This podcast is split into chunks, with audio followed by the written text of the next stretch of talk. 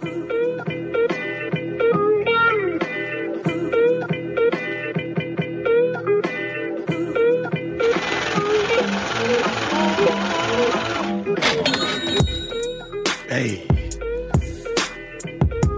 I'm just realizing there's only a few more weeks of me hearing this song.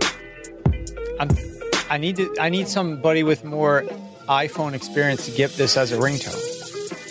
I remember when callbacks were a thing or ringbacks. Yeah, yeah. One second while Warren Sharp picks up his phone.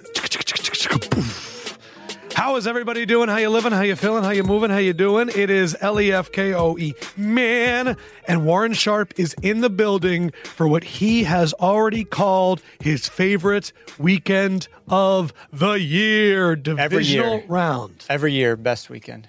Doesn't even matter to me. I had multiple people text me over the weekend your tweet of your replay hack that if you have two TVs, you pause one and that you wait so that you get free replay. Uh, and everybody responded with, This guy is a freaking genius. but I can't set a ringtone. Yeah, apparently. How what what is your level of excitement for these games? I know we have a lot of big spreads. I see nine, seven, nine and a half, and four. But just to get, get a little more explanation, why is this your favorite week of the year? Is it for betting or is it for viewing? It's it's for viewing because you've got the four best teams in the league who had extra time to heal up, rest, get ready for this game, and then you take the four teams that are the hottest. Right? They played Week 17. All these, you know, they're not off of a, a recent bye, but they're rolling. Right. You know, most of these teams they did not win their division, so they were probably playing hard in Week 17. Right. So they're playing hard Week 16. They're playing hard Week 17. Week 18 is a winner lose, winner go home type game, and so they have to play hard there. And then boom, here they are. That's why I think I'm most excited for Saturday night because I think that's the best matchup of what you're saying. Tennessee might be the hottest, scariest team in the NFL, and Baltimore is like the best rested team. That feels like exactly what you're talking about. Yeah. And and the other thing too that I love about this is just look at the quarterbacks and these games.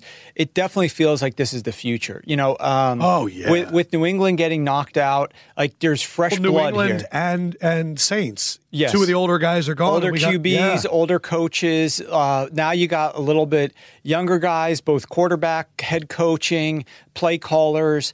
Um, you know, sometimes that'll come back to haunt you. Like it's going to be really interesting to see the the matchup of the two young quarterbacks, but one coach who's been around the block successfully in Kansas City. Right. And you've got that other coach who we'll get into this game, but very inexperienced, doesn't do things always Sure. the right way. So yeah, that's going to be a fascinating one. We, I'm going to set a timer for all four of these games because what I've just doing some self scouting, we always end up spending more time on the first game and then we end up trying to catch up at the end. And I don't want to do that. So I'm going to set 15 minutes for each one. Uh, we're going to do EDSR, just how does it match up one through four. Uh, you really want to talk about weather because unlike last week, all of these games are outdoors and it could play a huge game because we do have talented quarterbacks and it can change everything. Um, but the one thing I wanted to talk about just from wild card weekend before we start divisional round, the one game that was the biggest shock. I know that everyone thought New England losing was a shock, but the biggest spread of the weekend was the Saints over the Vikings. And unfortunately, with the way that our media is currently constructed, it turned into if Kyle Rudolph was ca- called for offensive pass interference, then the Saints could have won that game. And it's like, no, you had issue with Sean Payton most of the game. And I, I just kind of wanted to give you a pulpit really quick to explain what happened in that game and why the Vikings have moved on to the divisional round instead of the Saints, who looked like a Super Bowl team all year long. All right, so let's break this down, and we're going to talk more about the Saints when we get there. But there's a few tactical errors. Some were more obvious to the untrained eye just because of like what the hell he's got a timeout and he's taking it with him. He doesn't even use it in the game. Uh, so there was multiple instances of that. But just strategically, okay, this team, the New Orleans Saints, we know there's one problem area that they have. If you can get pressure up the middle on Drew Brees, you're going to struggle. So what does Mike Zimmer do? He comes out of the out of the like. Uh, uh, art of war style, Yep. where he does something that the other team's not prepared for, right? So he rotates his defensive end on the inside, and then they start putting the pressure up the Everson middle. Griffen was right over the guard the whole game. And and immediately, Hunter. first series of the game, he's doing this shit, uh, spin moves, everything, and getting pressure on Drew Brees right up the middle, making it uncomfortable. And what was the tactical change from Sean Payton? He didn't do anything in the first half. At halftime, what he ended up doing is he ended up going less 11 personnel, a little bit more heavier sets, and he reduced the air yardage. We're going to talk about this as it relates to the matchup with the San Francisco 49ers in a minute. He reduced the depth of target. He got the ball out of Brees' hands quicker. Right. But they should have from the get go. In that first half, I think, and I will pull up the numbers in a minute, they were like 91 or 95%. 11 personnel when they passed the football in the first half. And so effectively. What's so funny about that is why who were the three wide receivers the Saints would want to have exactly, on the field? Exactly. And so you're spreading yourselves out. You're creating no ability to have, I mean, most of the time that running back is leaking out. You know, you're not having Yeah, Kamara come in there and pass pro. So he's he's going out and their tight end is going out too. Very rarely would he be in protection. So like it really was Zimmer, whoever you're throwing, we got our five here. We're going to try to work So you really around. see Sean Payton may have been so in love with his Game like, plan. game plan that he just didn't adjust in the first half. which- quickly enough. And you've got to be very quick to make these types of adjustments. Again, I'll tell you the exact percentages momentarily, but they were much more efficient when they were passing the ball out of the more Jared Cook in the other second sets half. in the second Absolutely. half. Now, the other thing tactically, you know, you have uh, the end of the first half where he failed to call timeout correctly, and he did the exact same thing at the end of the second half, and basically ended up settling for the long field goal attempt. In the first half, uh, what happened was he called a timeout when the Vikings were, I think, approaching like a second down near the end zone. He called a timeout to try to save time so that if he were to get the ball back, because I, I forget, let's say there's like three minutes left, if he were to get the ball back, he'd have a little bit of time to work with it. But then the Saints go on that very next play and convert a first down. So they got first and goal and he doesn't call his timeouts. He still has two left. He doesn't call them. He allows the Vikings to continue to burn Just milk clock, the clock, milk yeah. the clock. The Vikings, and, and what I've seen, just as an aside, what I have seen is when a coach will call a timeout before that first down. Inherently, what the other coach on the other sideline starts thinking is, down. Well, you got the first down. Oh, Okay. yeah. So on first, you, you got the first down. It's going to be first and 10. The clock is rolling, but the one coach who's on defense calls a timeout. Inherently, what that coach is who's on offense says on first down is like, I want these guys to burn their timeout, so I'm going to run the ball. And so you're almost like encouraging them to call a couple of runs, which are very bad in, in terms of like general efficiency, and that would have been beneficial uh, to to encourage them to do that. At any rate, they end up going and scoring a touchdown, and now he gets the ball back to start the second, uh, like after the kickoff. The guy has like a 50 yard return into Vikings territory. The Saints uh, kickoff returner, but they only have uh, a few seconds left, and they end up, I think, going into the locker room with one extra timeout, and the guy shanks a field goal right. before that.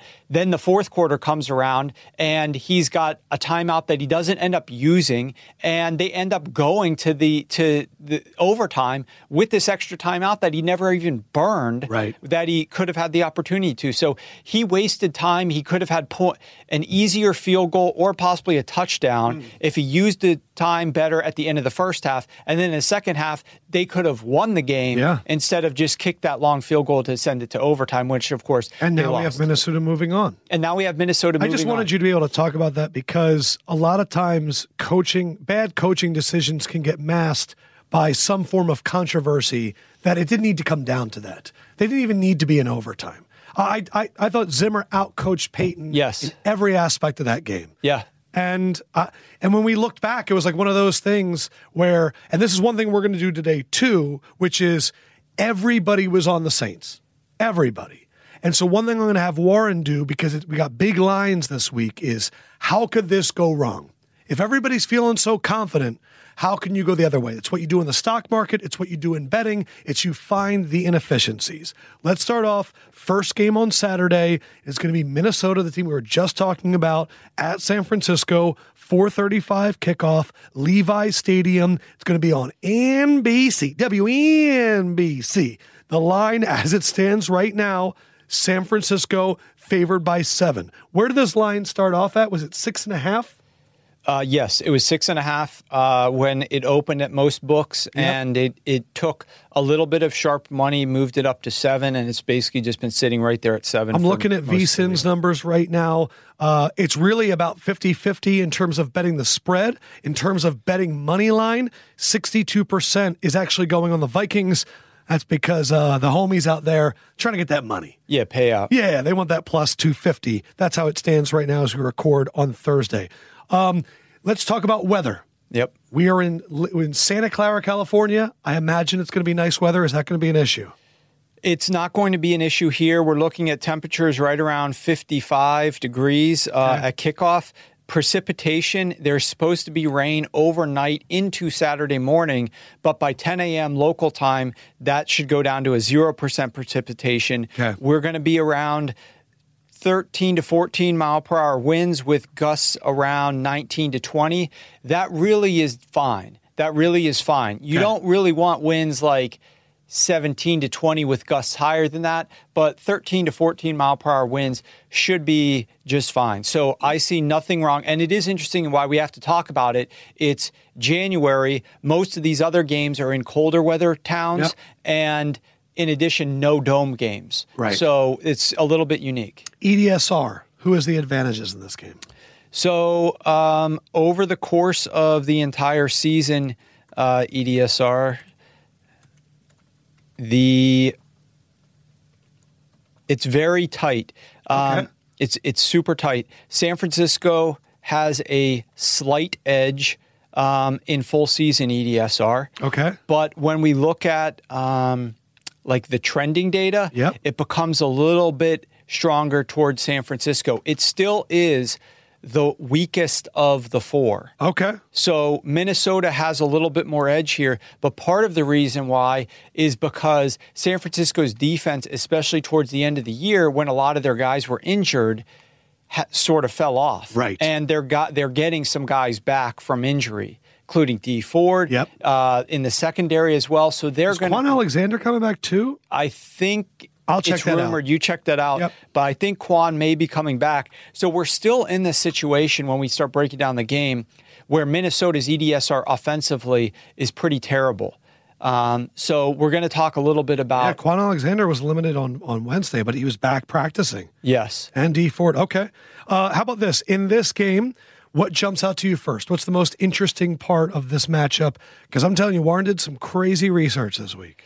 The what, what, jumped out to you? The first thing, the first thing is what do I think San Francisco is going to do here, and where will they have an advantage? And it's in running the football. They're obviously Jimmy G doesn't have a, as much playoff experience. They're going to want to try to run the football. So the interesting element here is that the Minnesota Vikings on the season are by far the worst run defense against 21 personnel in the entire NFL. When you say by far, how dramatic? I'm saying that the average is a 48% success rate against 21 and 4.4 yards per carry. They are allowing a 74% success rate and 6.7 yards per carry. And this is against two running backs, one tight end, and I don't know if anyone's better than Kyle Juszczyk and George Kittle like the Niners have. Who okay. runs the most from 21 in the NFL? I would imagine it's Niners. Yes. And then the Patriots were probably second in most years. Correct. Okay. The Niners are 31% of their run plays come from 21.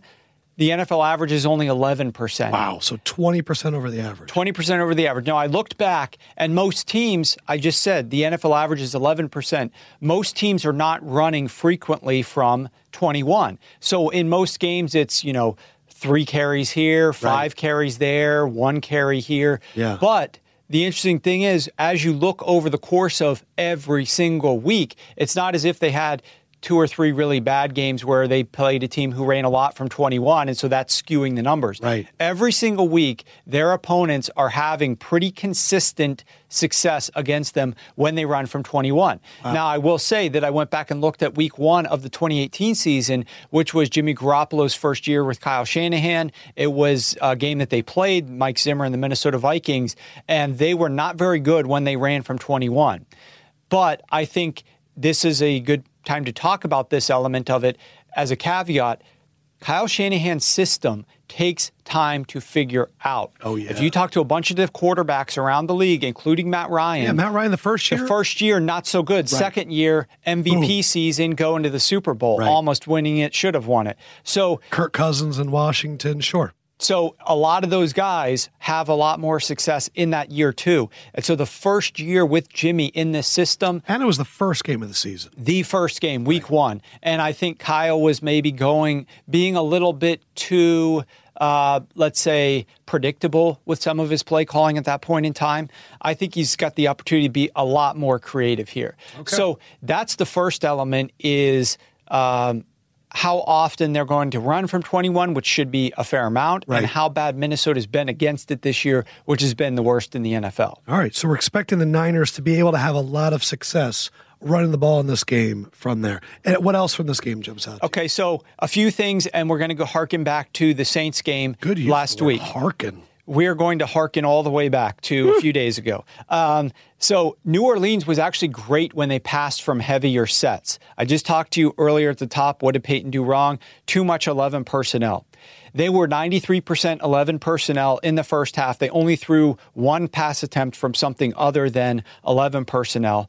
Um, they those 11 personnel passes had an average depth of target of over 12 yards, and they had a 33% success rate. So he was spreading them out 11 and throwing the ball too far down the field. Right. In the second half, the halftime adjustment was use less 11, so 93% went down to 61%, lower the aDOT. So he reduced the aDOT down all the way, aDOT's average depth, down to 5.3 yards downfield from 12.2. So over half and they increased their passing success all the way up to from 33% up to 65%. And I feel like the Niners live in short depth of target with YAC. they do not throw the ball deep down the field. Uh, The Jimmy G has one of the Sanders deep balls, occasional. Right. Jimmy G has one of the lowest, I think it's only like 5% of all of his attempts go like 20 plus yards down the field. So he's one of the lowest in the league at doing that, and they don't throw much from 11. So, boom, automatically the default offense that San Francisco utilizes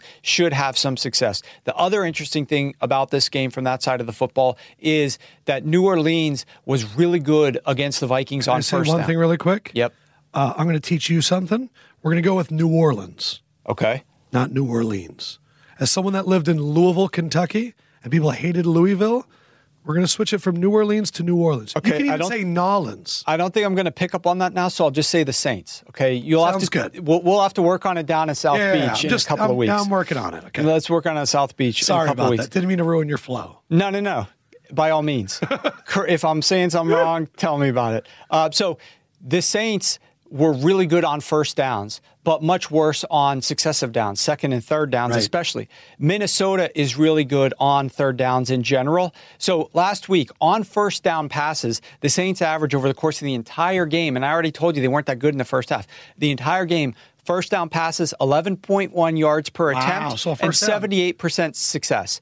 Second down, that drops down to 5.1 yards per attempt and only 50% success. Third down passes, 2.1 yards per attempt and 25% success. So, really good first down, really me- mediocre below Yeah. average second, and horrible on third.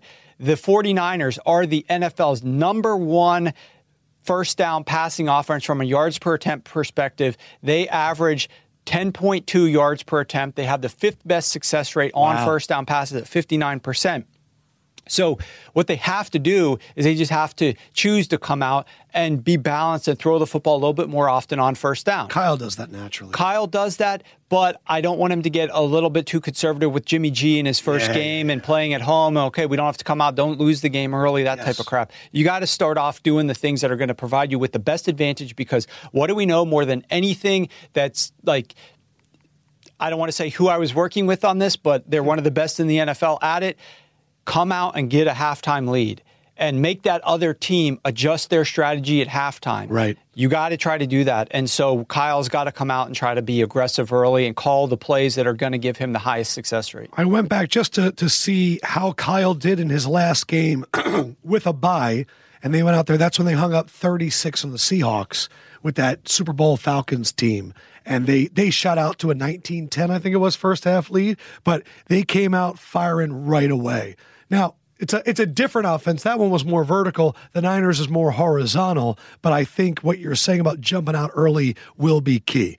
Do you have anything about the Vikings Yep. that could be to their advantage?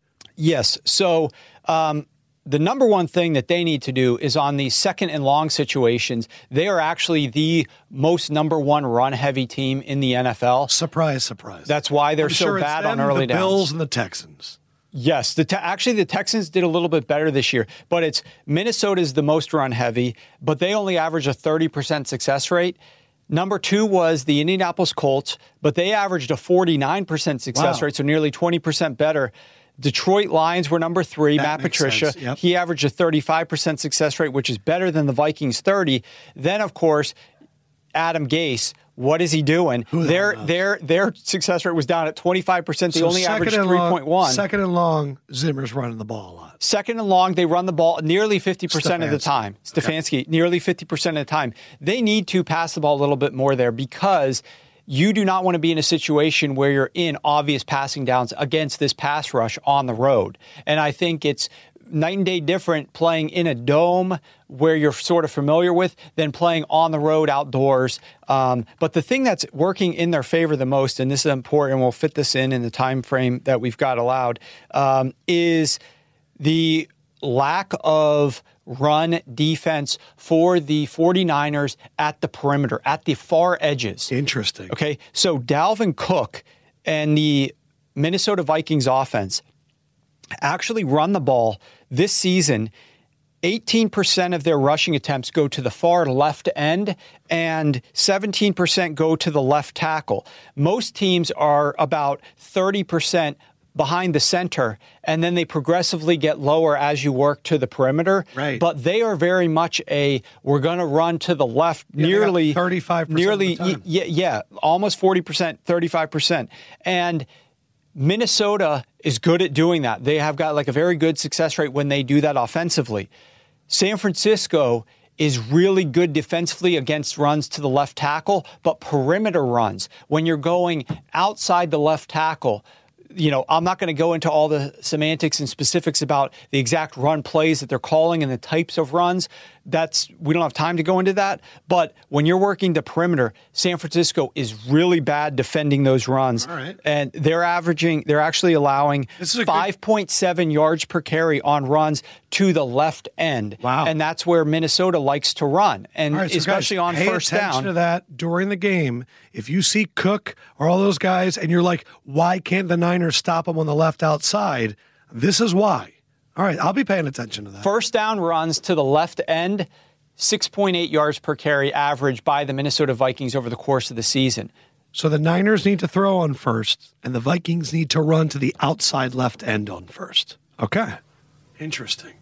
You- It sounds like though of all your nuggets, the Niners have a distinct advantage in this game. It, it it just feels like it's going that way. The Kirk Cousins indoor outdoor splits, the fact that Zimmer was familiar with Sean Payton, but Kyle Shanahan has been able to to torch him in recent years, and then it, it, it if it's Kirk Cousins against that pass rush that is now healthy, it just sounds like it's all leaning Niners in your book.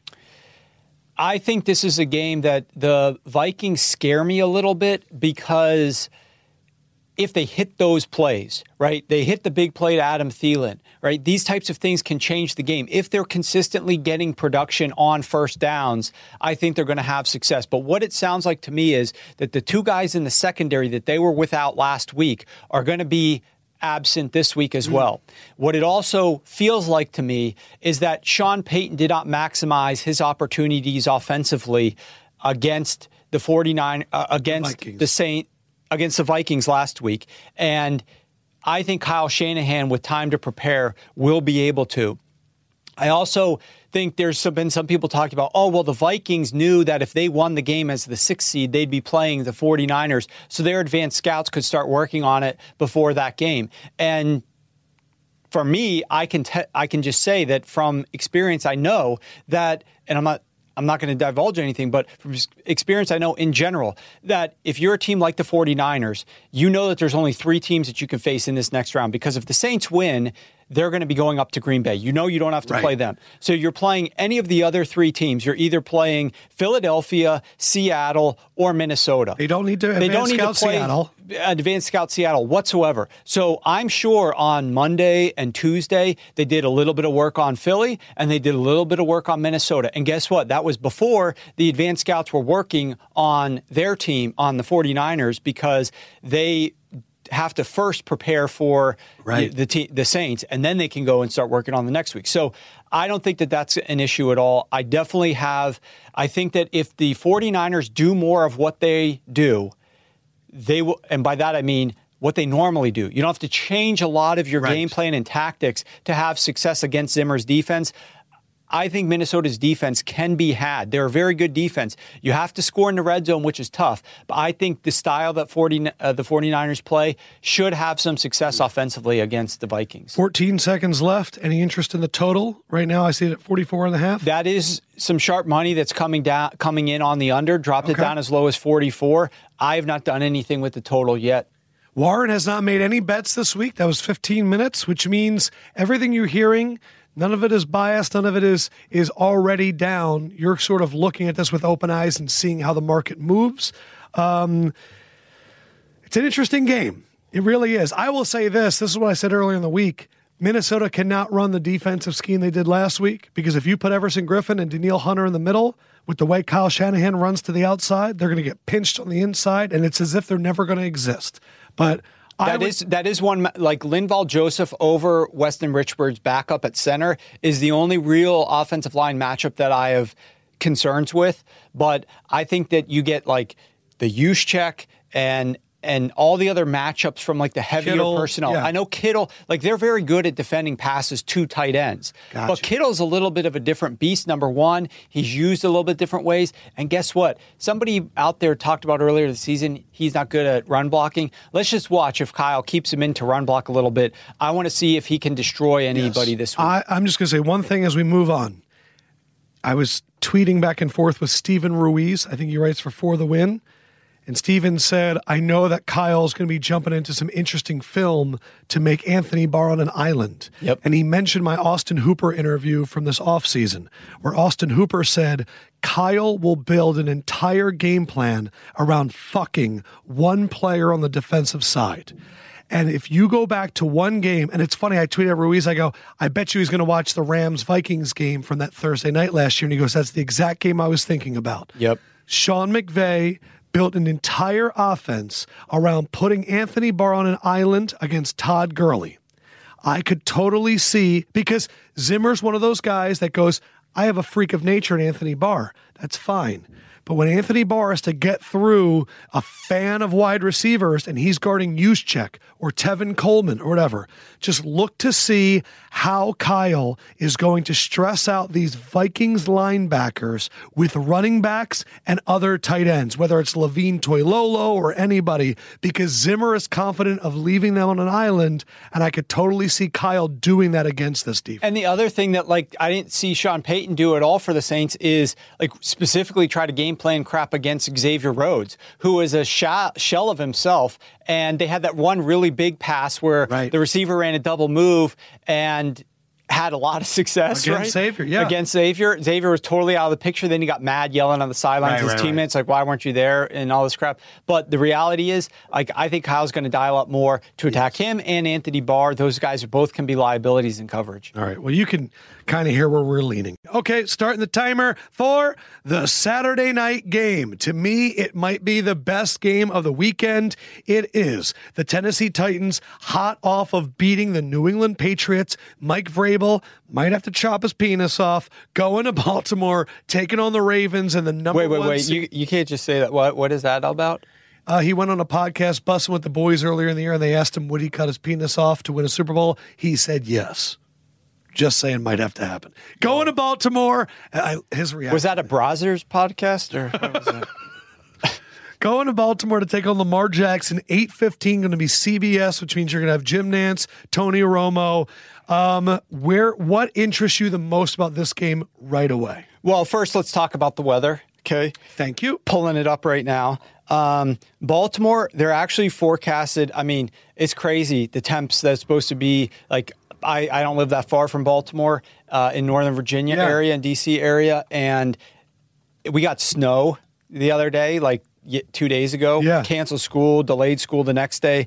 Um, it's supposed to be 62 degrees Wow. in Baltimore on Saturday afternoon. Amazing. Um, at kickoff, I love that.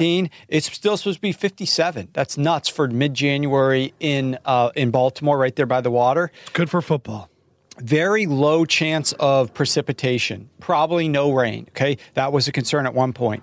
The wind. By the way, if you're hearing buzzing right now, apparently they're doing a jigsaw outside of this office. Oh, Okay. they're sawing something. Yeah, they're probably building a altar for you.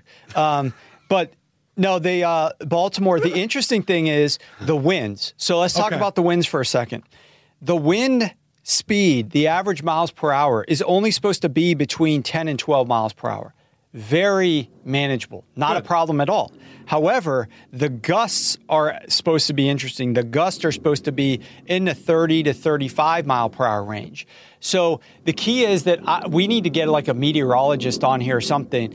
Uh, the one question that I would ask of them is when they're talking about wind gusts, how often is that gust needing to occur for it to be calculated as like a, a gust? Like, Right. are we talking about it's blowing for that miles per hour for so many seconds within the span of so many minutes. Right. because you know how it is. You can go outside right and everything feels just nice and fine and dandy. And then all of a sudden you get a big gust that comes in and within like two seconds it's gone and it was pretty windy but it's back down to normal and like okay that's a gust or you can have those days where it's gusting pretty frequently Right. and it's like normal for a second but for five seconds it's windy as crap and then it goes away for My two seconds for and you, then it's just back. as we talk about weather, would that if you if you if it if you notice some weather reports the day of, would that impact how you looked at this game? From a totals perspective, yes. Okay. And the other element is we know that Ryan Tannehill likes to throw the ball deep. You know, Lamar Jackson has some of that in his game, but let's just be clear. So if you it, believe that if the wind gusts start getting more more noticeable on Saturday, you're thinking under, and you're thinking it's going to impact Tannehill more than Lamar. Yes, but the interesting part of that, 100% what you just said, but the other interesting part of that is that if the total, if we feel like it should be an under type game, then that favors the dog who's catching more points, right? Because though every single one of those points becomes Right. more valuable. So it's a little bit of a catch 22. But with regard to the wind, I also believe that Baltimore, let's pretend the DBs don't have to play as deep. They don't have to, because you're not throwing the ball quite as much, Right. let's say, and you can't throw it accurately deep. I don't know if that's going to be the case because the the non-gusting wind speed's only 10 miles per hour, which is nothing. But if that is the case, and you were able to devote an extra guy to the box or shade your guys da- d- down a little bit towards the box, the Baltimore Ravens have the more dynamic rushing attack. They've got more things that they can do off of it and attack you in different ways. The Titans are Derrick Henry, Derrick Henry, Derrick Henry, which will be a thumper and you'll have to come up and tackle him. But it's not as if, like, oh crap, who's got the ball now and all this other stuff. Like, I did not like it when they trotted out Marcus Mariota onto the field. Like, oh, oh guess what we're going to do now? Like, yeah, I know he can throw it and he can also run it and he can hand it off, but like, I don't know. That that's that's we'll see if that works. EDSR matchup. Who has the advantage? Okay, let's tab over to that document. Um, EDSR from a season long perspective, the Baltimore Ravens um, have the edge there. Uh, that shouldn't be that big of a surprise. Better offensively, better defensively as well. Um, and if we go just the last few weeks, which hold on, I'm going to scrape out week 17 real quick for you because Baltimore didn't care about week 17, nor did Tennessee's opponent, which was the Houston Texans.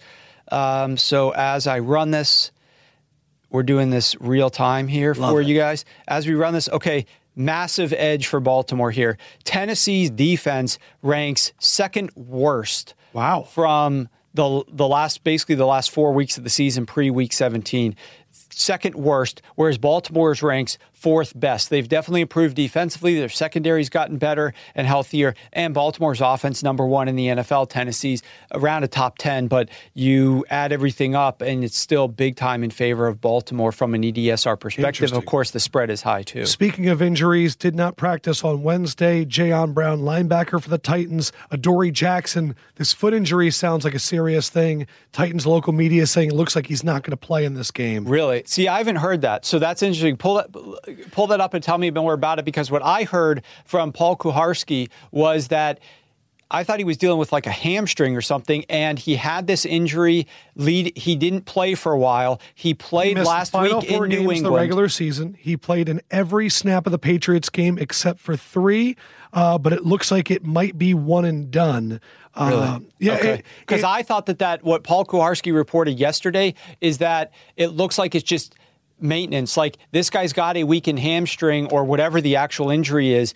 We don't want to use him in practice. We already know he could. He either can play or he can't play, but the guy doesn't need to practice right now. You know so what? we There's just a, sit a- him. There's a lot of questions right now about Adoree, so that might be a game time decision. Okay. we're going to see. Yeah, I was under the impression that they're just not going to practice him at all. Let him rest up so that we can use him or lose him in this game. But there's no point in like having him tweak it in practice. The big injury question for the Ravens is Mark Ingram, which does not doing. look good because for ever since Ingram first heard it, he has not practiced at all. Like not limited, not anything. He's just not practiced. And the team had like literally two weeks off because of the week 17 resting.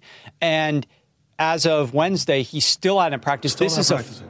a Saturday game, which means that Wednesday's practice is really Thursday's practice. Um, they're not going to practice Friday. Right. So everything's pushed up a day. Interesting. So that does not look good for them. And I like Mark Ingram. You know, running course. backs, how much are they factor?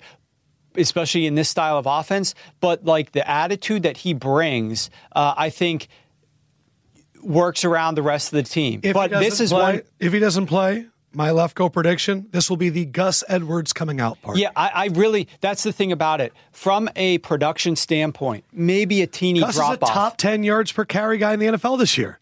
Ba- it's barely noticeable. But from like some of the non-measurable type elements of what he brings and like the swagger Yes. that he has, like he definitely added some swagger to that team when he, once he got but you there. can also get the win one for the Gipper mentality. I, I think they're.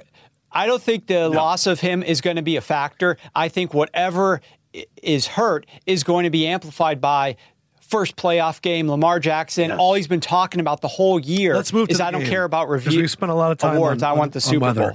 The one thing that I know you were talking about before the show was the familiarity of the Titans with the Patriots and how they're not going to have that advantage this week. If there was other things you want to talk about first, please go into it. I just wasn't sure. I wanted to make sure you touched on. Yeah, let's touch on that. But first, I want to go into both of these teams. What is one recipe for success that they each have had in common so far this season that you guys need to be at home watching for is pre snap motion and play action. So, two different elements as terms of when the disguise is occurring. One is motion where the quarterback is most of the time under center in shotgun and somebody's running side to side or moving around the formation. That's called pre snap motion before he snaps the ball.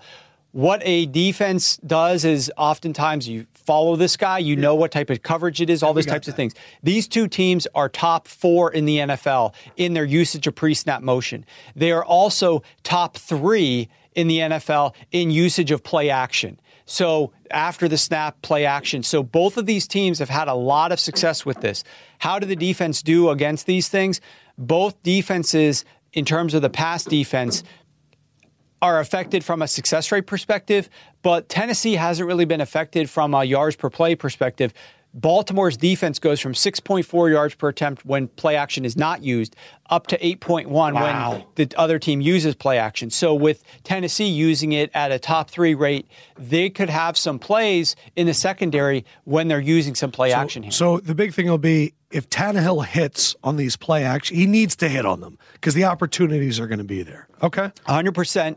Um, now, the familiarity angle, which we didn't really discuss with Zimmer, but that's okay.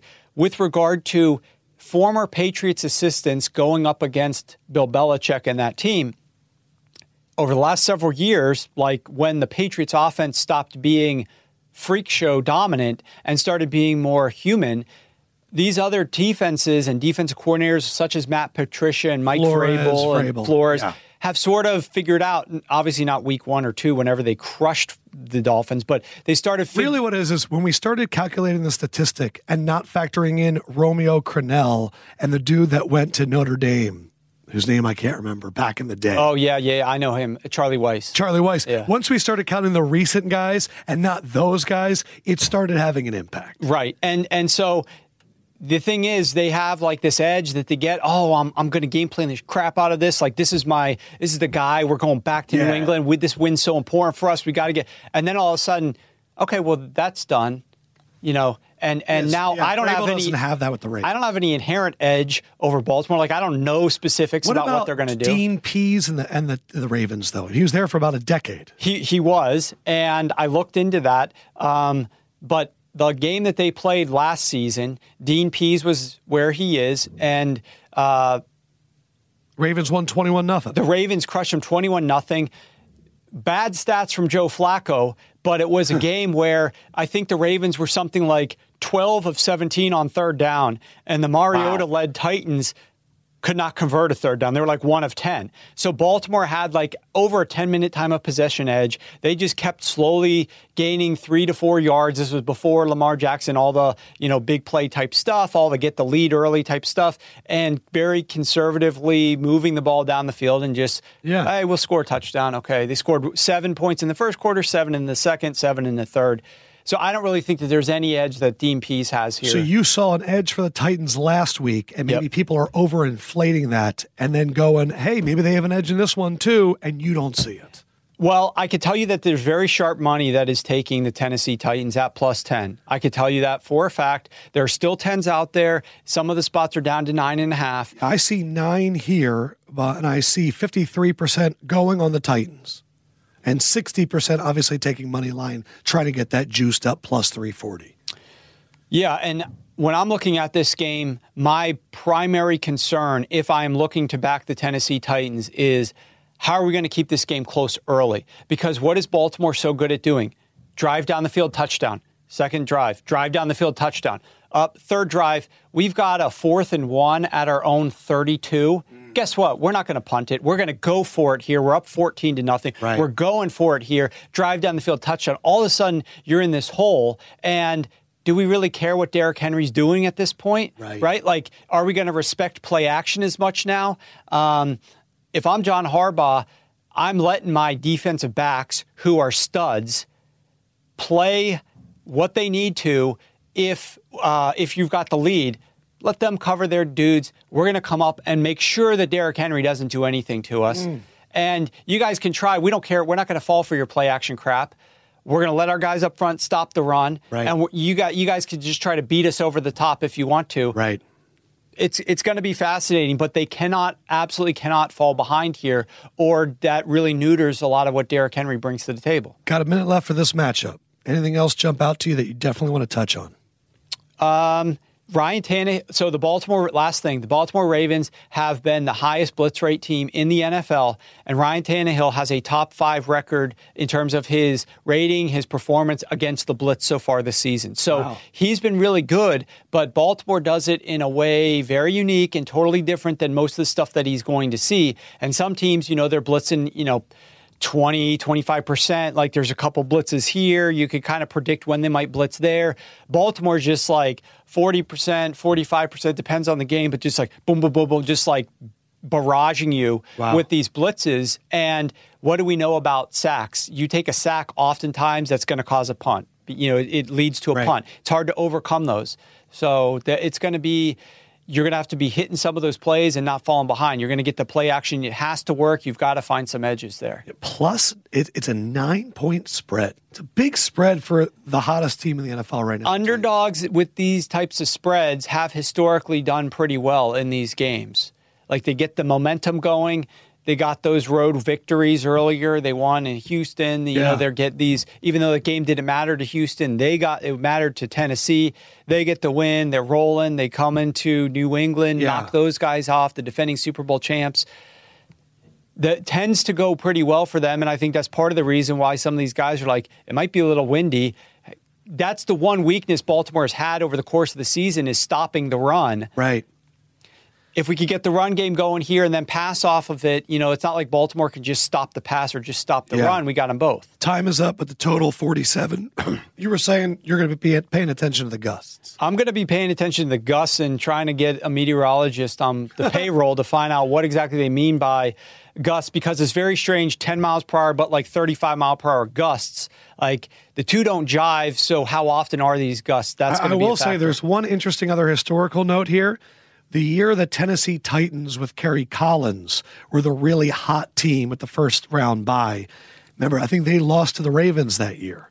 And I think the oh, and I think the Ravens were the wild card, right? Isn't that what happened? Uh, I crazy? I remember Kerry Collins with the with them, but I don't remember what happened in the postseason that year.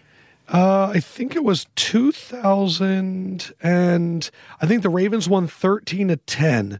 I just, I, I'm almost positive the Titans were the really big first round bye team, and then here come the Baltimore Ravens as the wild card. Yeah, the Titans were 12 and 4, and the Ravens were, I believe, 11 and 5. Uh, and they came in there and they made it a 13 10 game. That was when Chris Johnson, all that stuff. Pretty sure Sims was on that team. But just interesting that those that notion has flipped and now it's the other side.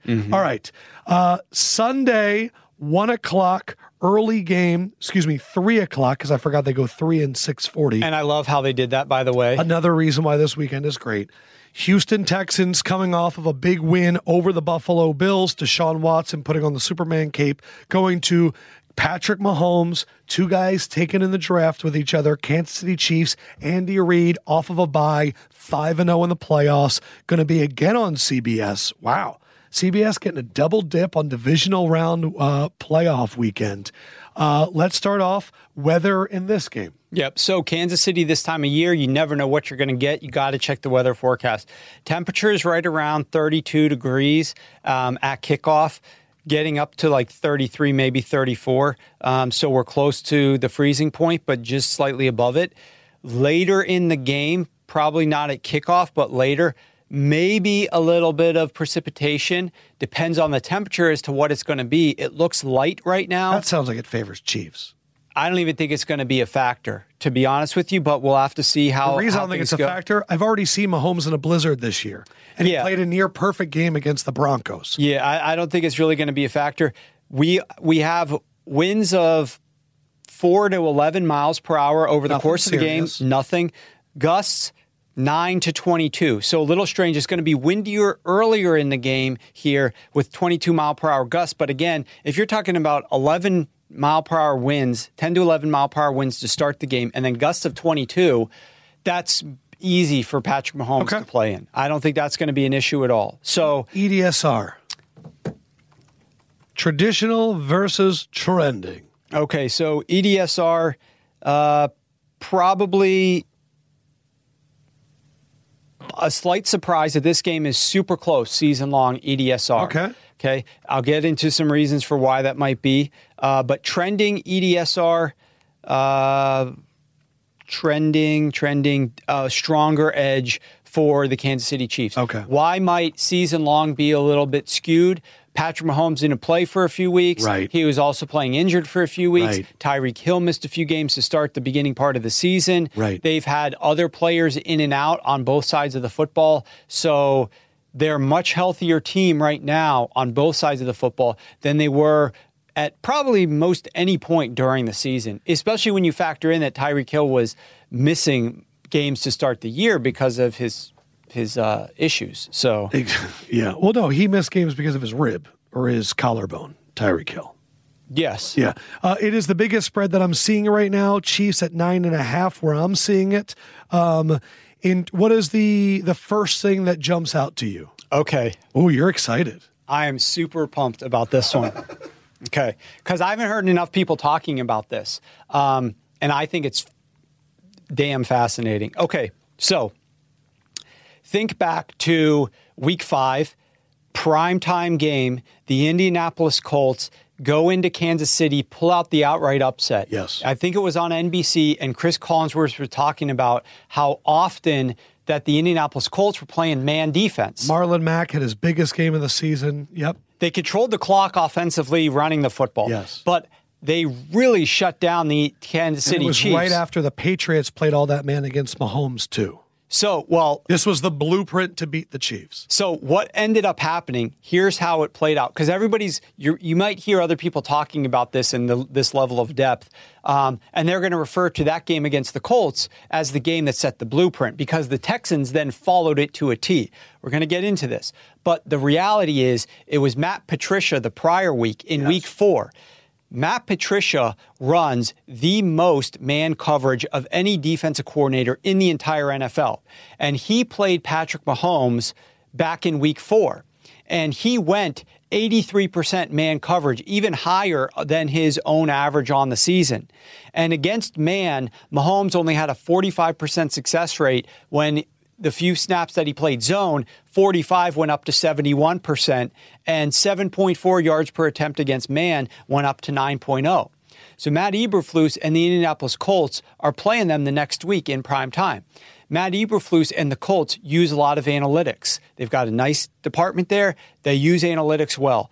I guarantee you they were looking at that and they said, guess what? We are a massive zone team. The first four weeks of the season, guess how much zone the Indianapolis Colts played? Eighty-two percent. Oh my God, 84%. Oh, That's awesome. so, good. 84% zone the first four weeks. They flipped on a dime after they saw the, the Lions do that. Matt Yeah. Patricia, they went 79% man. Wow. Total reversal on what they did. And guess, look at this success. When they played man, only 22% success on Mahomes' passes. When they played zone for the few snaps, 86% this success. is tough because this is also without Tyreek Hill.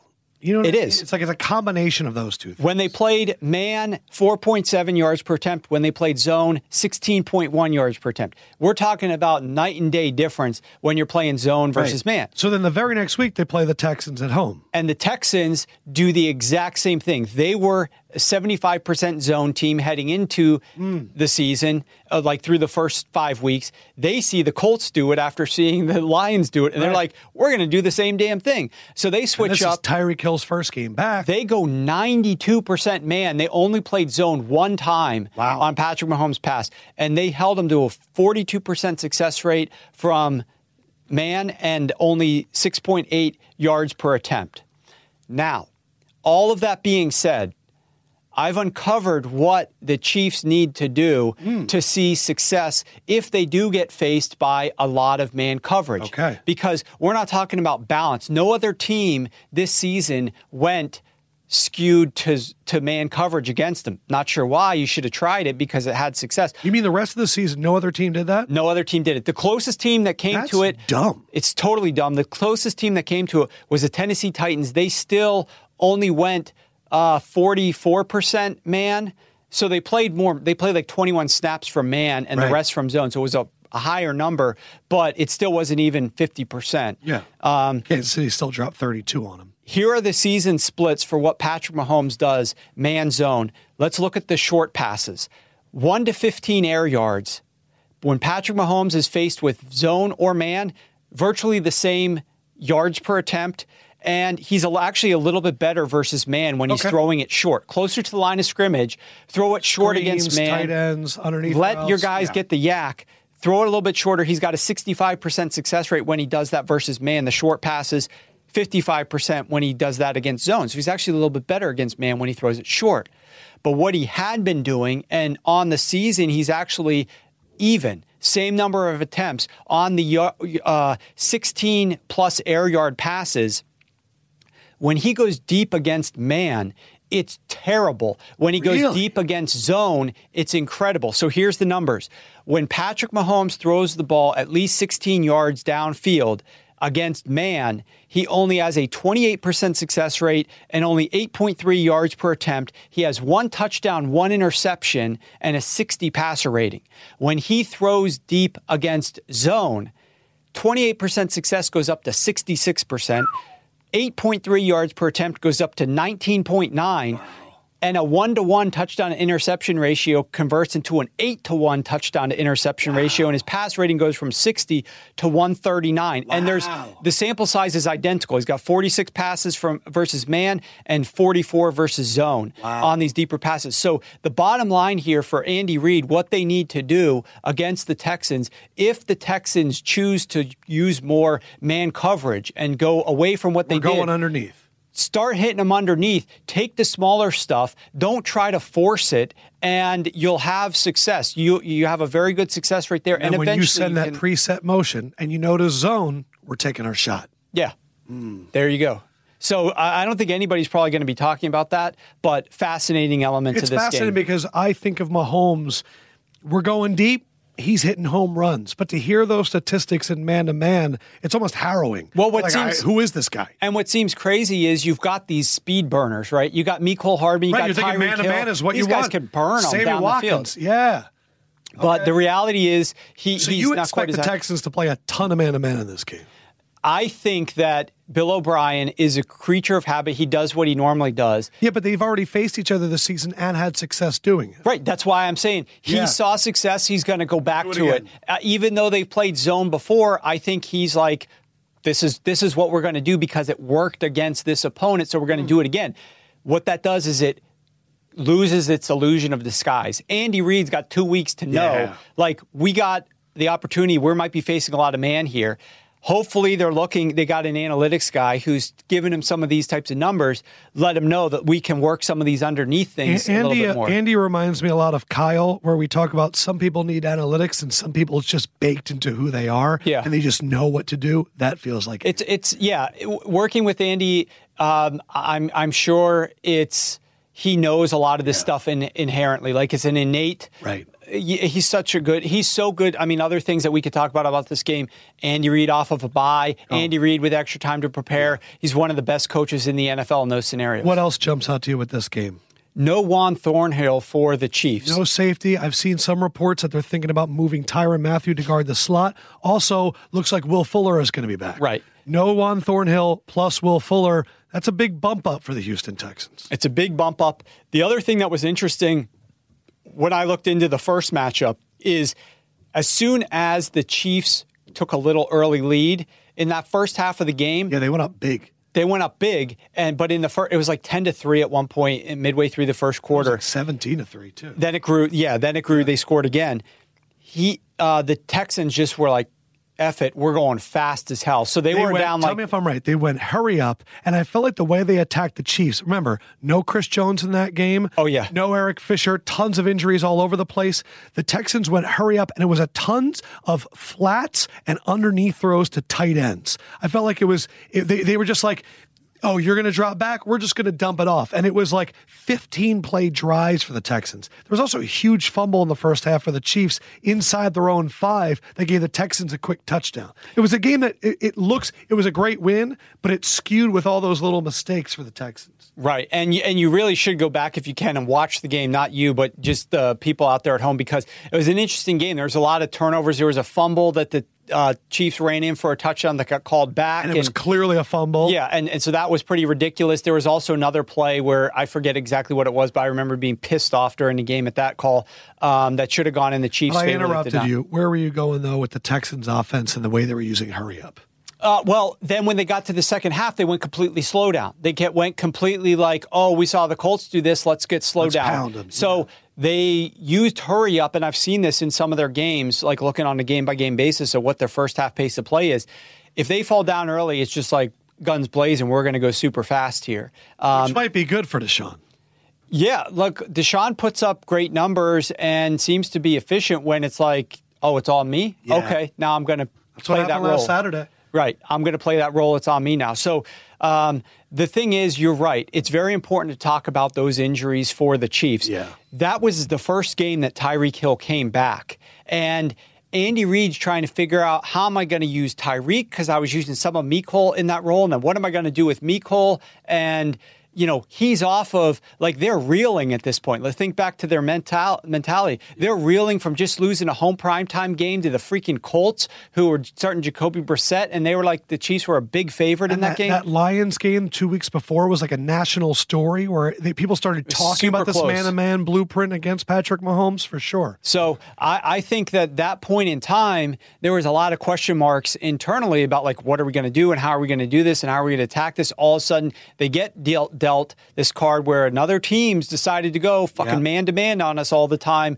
Oh my God, is this what everybody's going to do?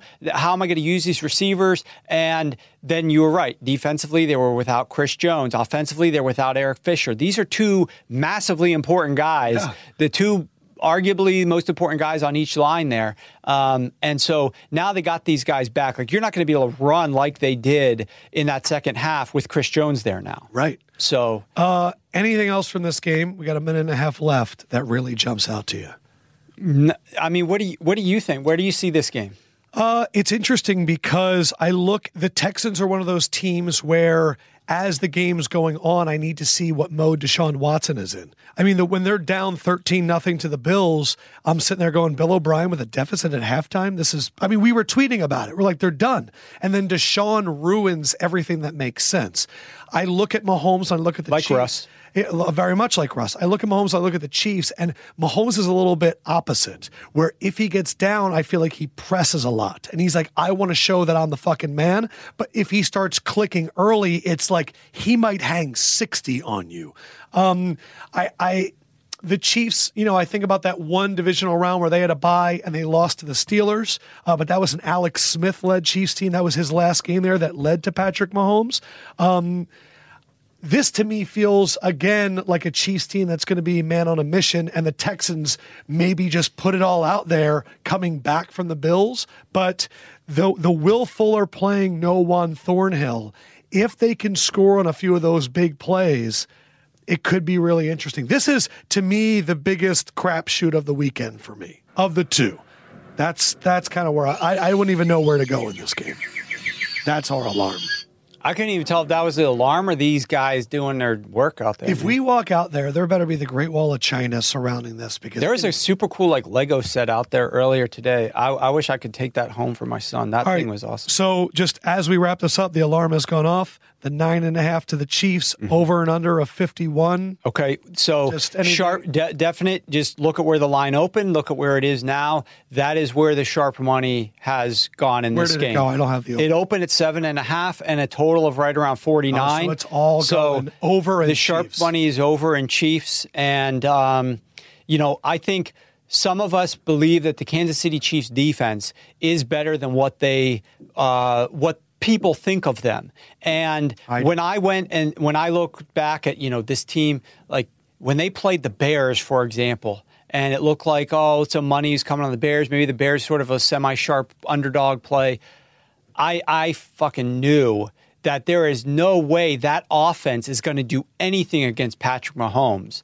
Uh, uh, sorry, against this Chiefs defense. And the way the Chiefs defense is playing right now, it's going to be really hard to beat them again in Arrowhead again. Like yeah. I just don't know that I see that. Yeah, I feel I, I do. Yeah. Hmm. It's just Deshaun Watson. He's reaching Russell Wilson levels of I don't know what he's going to do.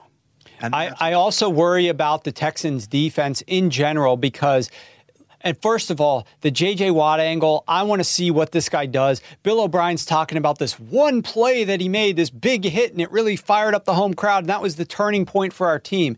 I'm like, dude, like, JJ Watt was not that big of a factor in that game. That was Brian Daboll calling dumb crap. That was Josh Allen doing dumb crap. Yeah. Like that was not JJ Watt made a tackle and the crowd really helped us win this game. Not a chance. So JJ Watt's not going to make one tackle in this other game to win it. That's for damn sure. We have seen this matchup many times. Seahawks, Packers, playoffs. It is the shortest spread of the weekend. I'm seeing it right now at four. What are you seeing? Packers favored by four at home? Four and a half. It started to move towards Green Bay. Uh, money has come in between yesterday afternoon and today. Gotcha. Most spots now four and a half. Um, it's the most amount of money bet on the spread towards one side, and that is going towards the Seahawks. Public is liking the four points for the Seahawks. All of the money right now, more than 62%, the most, is going to the under in this game, which is 47. It is also the one that is likely to have the biggest weather implications. Let's start there. Appleton, Wisconsin, weatherman, meteorologist Warren Sharp, what are you seeing? Okay, so this is the late game, and it's later than usual on a Sunday. It's very weird. No games in the season ever r- really kick off at 6:40. So we got a special, special uh, kickoff time here. So what is that? 5:40 Central Time. So we're seeing very cold wind, very cold. 17 to like I'd say the high during the kick during the game is probably going to be at the start of the game, and that that's going to be probably around like 19 to 20 degrees. Lefkoe PR. This is what I think that Aaron Rodgers should do. Aaron, before the game, put a little bit of water on that beautiful stash of yours, buddy. You know why? Because second, third quarter, icicles. You win this game with icicles on your mustache, put it on your Hall of Fame reel. This man can play in any weather. That's my advice for him. As a man with a stash, do you like that advice? It- It's it's good. I thought you were going to talk about like smear some Vaseline and that helps. Have you heard of the guys who rub the Vaseline on their arms and everything? Oh, that's a good move. yeah, Oh, because so it keeps the heat in. Like DK it- Metcalf has already come out and said he's not wearing sleeves for the game. guns out, Appreciate sun's out, even if it's cold. Yeah. Exactly. All right. So the weather. How, cold is crap. Feels like temperature is going to be 15 to 17 degrees. That's Wow. obviously not super cold. That's not Russell Wilson playing in Minnesota outdoors. That game when it was like three degrees outside. S- That cold. Very low chance of precipitation. Okay. If there is any, it's obviously going to be snow, but I don't think that's going to be a factor. And oddly enough, it's cold as crap. But winds don't really blow most of the time when it's just cold, unless so like a front is moving won't be through. out. It'll just be brick. It's brick, not hawk. There is here we could tell the meteorologist I don't need his help on this game. Six mile per hour winds, gusts are staying at six miles per hour. So there's zero, literally no gusts. It's so when just it's just cold, does that impact anything? Yeah, the football starts to get a little bit harder in those colder temperatures. But I don't think I've looked and I've done the research on field goal distances and things of that nature because you're working with the K ball and all that type of crap. So we're all over that. It's not really going to factor They in. Some those- people keep the bet the, under right by the because some people bet the under on these games because they think they're not going to do much because it's cold. Yeah, dude, 62.5% spent the under range. The only thing that it does affect sometimes is if that ball becomes super slick because it's just like Fumbles? cold. Some fumbles as well as like passes down the field, even if it's like 20 yards, like the receivers with their hands have a hard time gripping it because you're not getting like your moisture in your fingertips. Uh, gripping the moist leather football because it's natural leather. So, two natural products Yeah. combining for moistness. Here, that cold air dries all that shit out. So your fingers are dry as hell, the football is dry as hell, and it's more likely to slip off. Never thought I'd hear you say moist that many times in a row. That was great. EDSR, is it a bigger matchup? Thus far, we've seen uh, a pretty close for Texans Chiefs, massive edge for Baltimore in terms of trending, and a slight edge for the Niners, which is the weakest of the four. Where is Seahawks Packers for you? Okay, slight, slight edge season long favoring the uh, the Green Bay Packers, and looking at the trending, we see a stronger edge favoring the Green Bay Packers. So we don't have any upsets in any of these four games in terms of EDSR. All no, the, home favorites favorites, Gotcha. all the home favorites are getting it, with San Francisco having the least. Um, but Baltimore having the most. and Baltimore having the most. But the interesting part here is the reason why Green Bay is on the trending looking even stronger. It's not because of their offense, which quite frankly has looked like crap. Right. It's because of their defense. Their defense has looked pretty good to close the season, and that is the reason why. why- Whereas the Seahawks have a not. little bit of a devil's advocate. Yes. Mm-hmm. When you look at the last four weeks, when you look at the last five weeks, okay. The last five weeks they've played Eli Manning, D- Dwayne Haskins, Mitchell Trubisky. Uh, Minnesota in Minnesota was the one where they really came to play, and then they played David Blough. Mean, I'll, I'll, I got all that for you. You're 100% on point All with right, that. just 100% on point. Okay. Before we get into who they face, the biggest edge for this game, let me just lay it out for you. In this game, when the Packers play the Seahawks, the goal for both of these offenses get the lead in the first half, walk into that locker room with a lead. Aaron Rodgers is 62 1 and 1 in his career in Lambeau when he walks into the locker room with a lead at halftime. 62 1 and 1. 62 1 Even if 1. it's like a one point lead. Even if it's a one point Wow. lead. Green Bay this year is 9 and 0 when they lead at halftime. Even when they're up by just one score, they're 6 and 0. Like they it, they've been in a lot of games where it hasn't been 15 point, 20 point leads at halftime. M- minimal advantage, but they are unbeatable. Wow. Russell Wilson has done well overcoming deficits when he's at home, not nearly as good on the road. Okay. And Russ, when he has a lead at halftime anywhere, not just at home, but anywhere, he is 65 and 7 with a lead, including 6 and 0 this year, 13 and 0 the last 2 years, and Russ is 27 and 2 when he leads at halftime since 2016. So both these teams when they go into the locker room at halftime with these leads and the other team is trying to change the game plans and you got these two quarterbacks who generally speaking don't make very many mistakes from a turnover perspective Right. they take good care of the ball Yeah. they can convert these key third downs if they need to to ensure that they're going to stay keep the drive alive or win the They're game unbeatable. It's very difficult to top these guys so you absolutely have to come out with a game plan that has you being aggressive early so that you aren't that team who's like, shit, we're losing on the road in Lambeau to Aaron Rodgers. 62 1 and 1 versus 65 and 7. So whoever's leading at halftime, ink. Well, we, nothing's ink, but like write it in like erasable ink. Yeah. Yeah. Erasable ink. This is the next Wow. best thing. Okay. We'll watch that. So let's talk about exactly what you mentioned the quarterbacks that Green Bay has faced. Because what is the strength of the Green Bay Packers? It's their pass defense, if we're talking that side of the Yeah, football. it does feel like Za'Darius and Preston. Their run With a little bit of Kenny Clark and then their rookie that they took this year at number 11. Yeah, their their run defense ranks like uh, in the twenties, and they've Yeah. placed a below average schedule of Eagles opposing run all over. offenses. A lot of teams ran all over them. and and their pass defense has been like pretty good, nominal top ten pass defense, and they've played a stronger schedule. However, just like you said, if you actually look at the quarterbacks that they've played, okay, in the last seven games, they've played four rookie quarterbacks plus Mitchell Trubisky in the last seven games. Let's go through who they've played since week seven. Okay. Derek Carr, I'll give you his stats in a second. Matt Moore, he's a backup for the Chiefs. Yep. Philip Rivers, that's a real quarterback. Then they played Kyle Allen, he's a rookie for the Panthers. They played Jimmy G, that's a real quarterback. Now, Daniel Jones, rookie. Dwayne Haskins, rookie. Mitchell Trubisky. Then you play Kirk Cousins, but it's in prime time, and you've played David Blough to close the season. Now, what did these real quarterbacks, and I'm not going to mention Kirk Cousins' numbers in prime time because he obviously didn't play well there, and he hasn't played well in his career prime time. But let's talk about Derek Carr, Philip Rivers, and Jimmy Garoppolo. Three quarterbacks who I think everybody would say this is a real like franchise caliber quarterback, maybe. Yes. Derek Carr, not so much necessarily. Derek but Carr had a great game, but there were a few turnovers that messed them up. including the freaking thing where he's handed Dove over the end zone. Philip Rivers blew him out. Jimmy G blew him out, but I don't know their numbers exactly. Derek Carr, 10 and a half yards per attempt, 68% success rate, a 119 rating.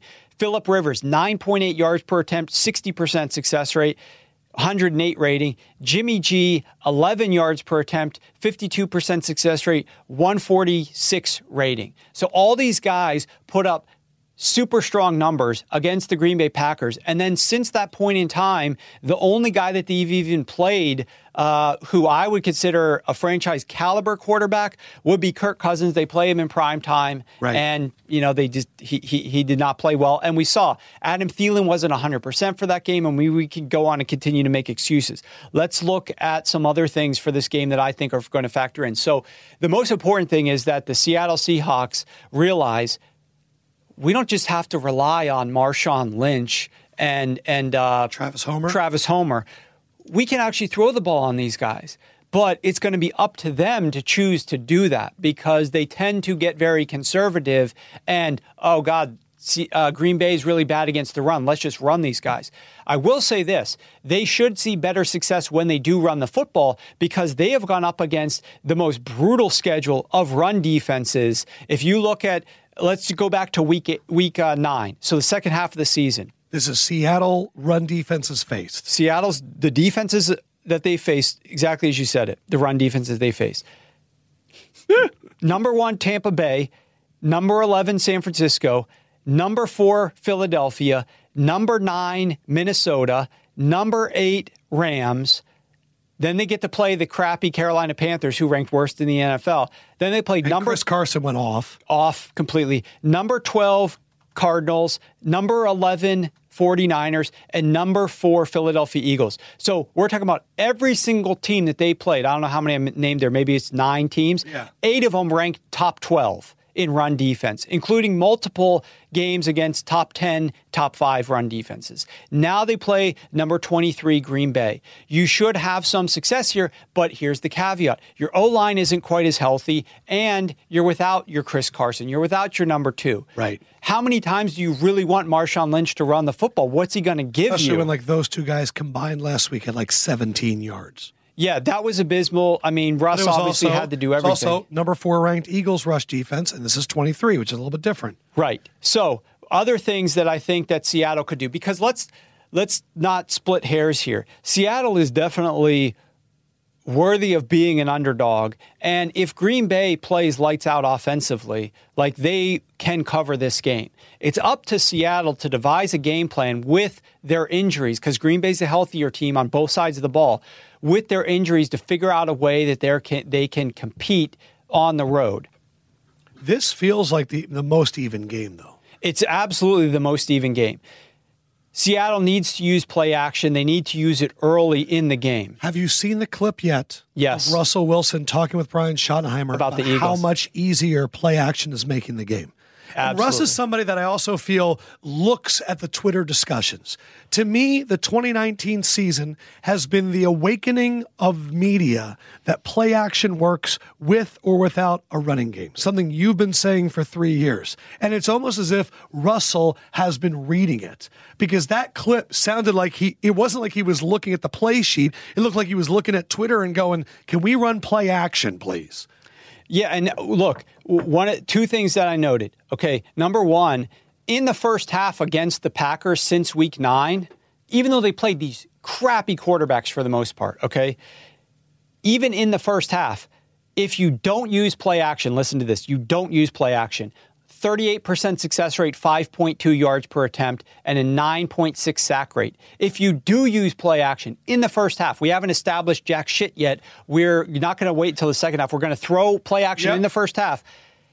38% success goes to 60%, and 5.2 yards per attempt goes to 9.7. Wow. And guess how many sacks Green Bay Packers defense has had when teams are using play action? Total or percentage? Total. I'm going to say four. Guess zero. Wow. Zero sacks. Zero sacks when the opposing team uses play action the first half. Yep. Wow. And and 9.6% when they use play action. That's roughly 10. And over the course of like the full game, zero sacks with play action. I think it's like 20 some without play action. So you you need to use play action so shoddy. more Run play action the first half run it in the first half, run it as often as you possibly can. Because here's the other factor. You don't want to wear these running backs out. Like I don't think Homer's that bell cow dude that you want. Car- He's great out of the backfield. Phenomenal He's a great athlete. SPARQ scores SPARQ. off the chart. Sparky's but he also was getting pounded last week by the Eagles after they used him a ton against the 49ers in Week 17. Okay. The other thing you can do pre snap motion, Green Bay is pretty susceptible to pre snap motion. So, any types of motion are having a little bit of success on Mike Pettine's defense here. Um, I can't but this is going to be a tough game. I can't tell which way you're leaning on this game. It's, it's hard because I think if Seattle had a little bit more health offensively, I would be leaning on them. But here, here's what I could just say there have definitely been games where I have looked at the Green Bay Packers, and I have faded the Green Bay Packers. And there are games that I should have won, but I lost. let's say the game against the Oakland Raiders where they're driving at the end of the first half right. to take the lead and Derek, Derek Carr fumbles it out of the end zone yes. and then back to back a touchdown for Aaron Rodgers and he gets the ball out of halftime, a touchdown, and all of a sudden the game's not even close. You got the game against the Carolina Panthers where Carolina was doing great. Yes. There was this uh, I forget exactly what. I think they tried to go for it, ran out of time or something, and at the goal line before the half, they ended up walking away with no points, if I'm not mistaken. There, uh, they lose that game by one score, but the spread was like six. It got bet down to four. That was a really sharp side for that game. Right. Um, so there have been games where Green Bay, it just seems like things are lining up for them this season. For whatever reason, they're winning some of these games that they would have lo- would have lost in the past. Right. Um, there's edges for their offense too. I mean, Seattle, you can you can have success with them against play action as well. Um, it's this game, like you said, it's very even. I think more than anything, let's assume that the quarterbacks can play with a certain level of. Um, not turning the ball over, mistake free football. Let's pretend they're equal with that. To me, this comes down to coaching. It comes down to how often the the uh, Seahawks are going to throw the ball right. and how they throw the ball because you don't want that pass rush to get to your quarterback. And then it also comes down to how well Aaron Jones is going to run the football. Last time Green Bay had a home divisional game, Aaron Rodgers beat Dallas in the Dez game. The one before that, he lost to the Giants 37 to 20. So it'll be that was, you know, that was 2012. Eli Manning doing what Eli Manning does. Um, of all four of these games, we're not you're not making picks. You haven't released anything yet. We're about to call crack. You can honestly call them right now. But is there one side or one total that you would say to the 33 percent? You're, you're not you're not that confident yet, but the one that has enticed you the most. There's some elements of the first half in the Kansas City Chiefs game that I think could hit the over there. Okay. Um, you can get 24s on that. Okay. Oh, that sounds Hello? like that sounds like crack to me. Hey, crack. Hey, what's, what's up, crack? On? We were just talking, man, about how we got some big spreads this week and things need to bounce a certain way, and how even the Seattle Green Bay game is, even though it's a four point line. I know you're paying attention to line movements right now and sharp action. I'm curious from that perspective as we record this on Thursday afternoon.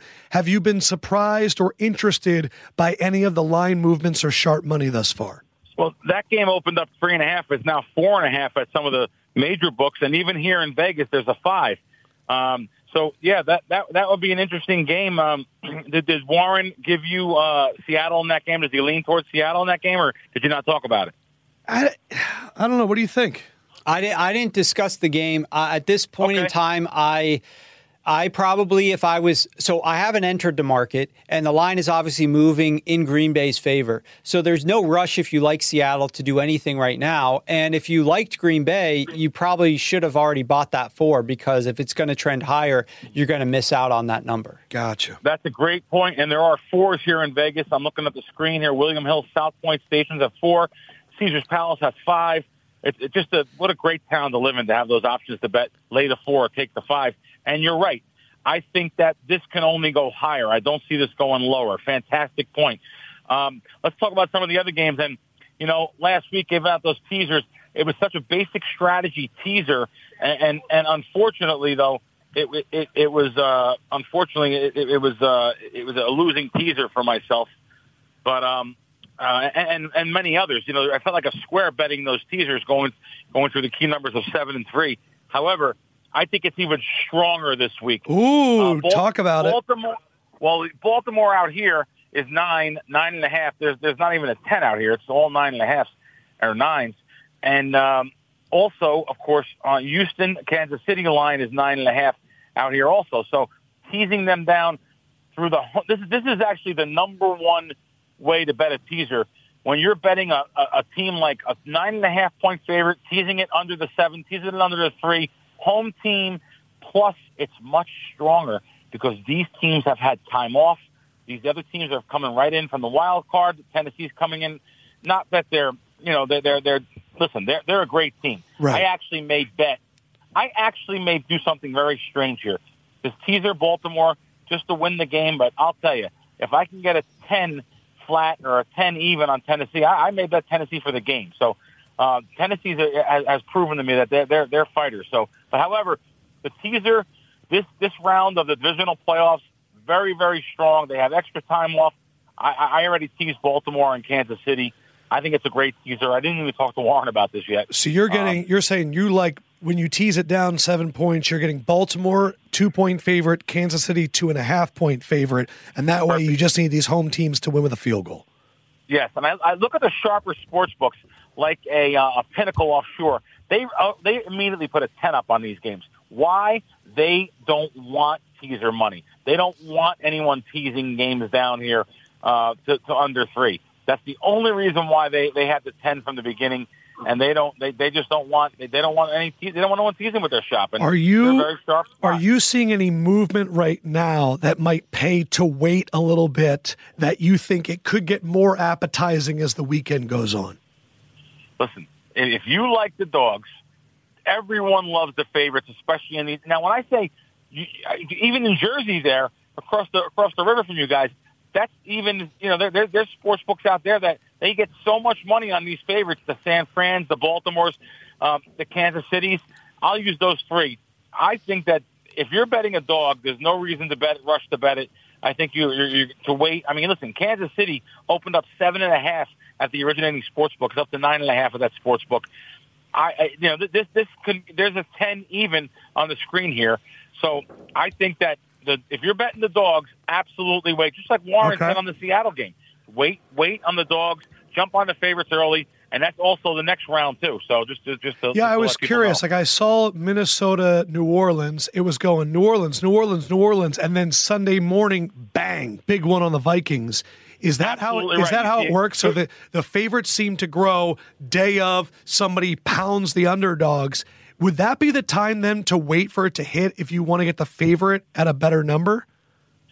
You know, I don't know if it came to the originating. That, that game opened. They may have. You may be right. That game may have opened at seven and a half and eight, and actually at at game time, it actually went. The, the, the seven and a half even disappeared. It went down to seven. So yeah. great job at, at watching uh, the market there.